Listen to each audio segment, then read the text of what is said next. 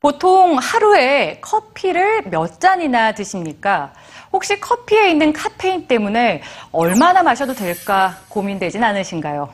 이에 대해 오늘 뉴스지에선 여러분께 명쾌한 답을 드립니다. 오늘 아침도 커피 한 잔으로 시작하셨습니까? 커피는 하루에 몇 잔 정도 마시는 게 가장 좋을까요?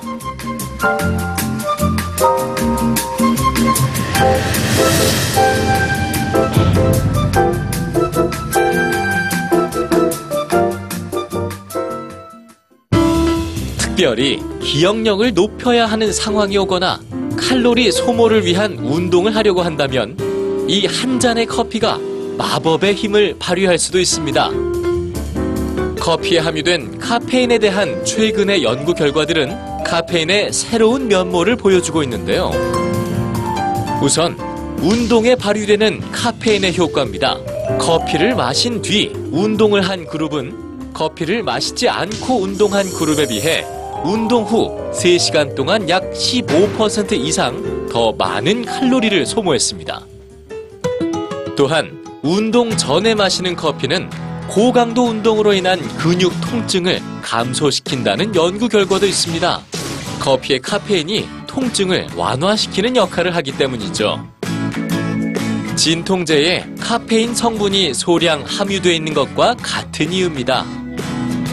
우리 몸 중추신경을 자극하는 물질인 카페인은 졸음을 몰아내고 일시적으로 집중력을 높여주기도 합니다.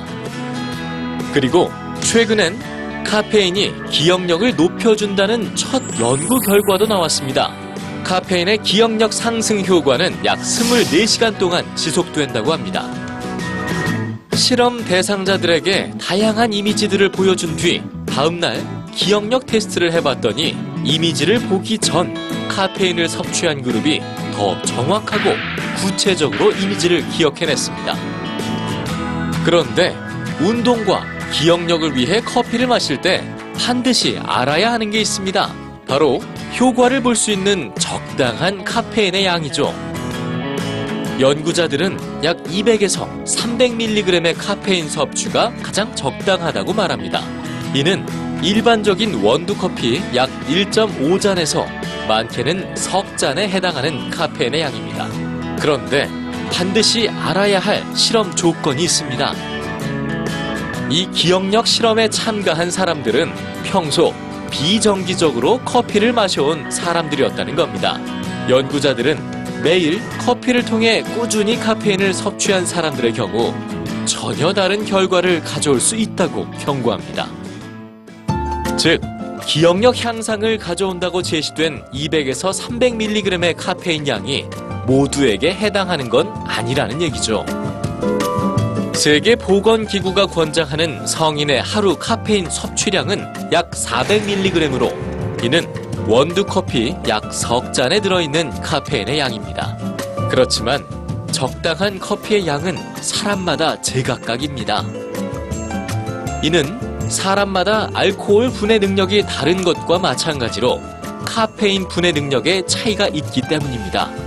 일반적으로 건강한 사람에게 카페인을 분해하기 위해 필요한 시간은 5시간에서 6시간 정도. 하지만 임산부는 18시간이 필요하고 간 질환을 가진 사람은 하루가 지나야 카페인을 분해합니다. 어린이의 경우 사흘에서 나흘이 필요하죠.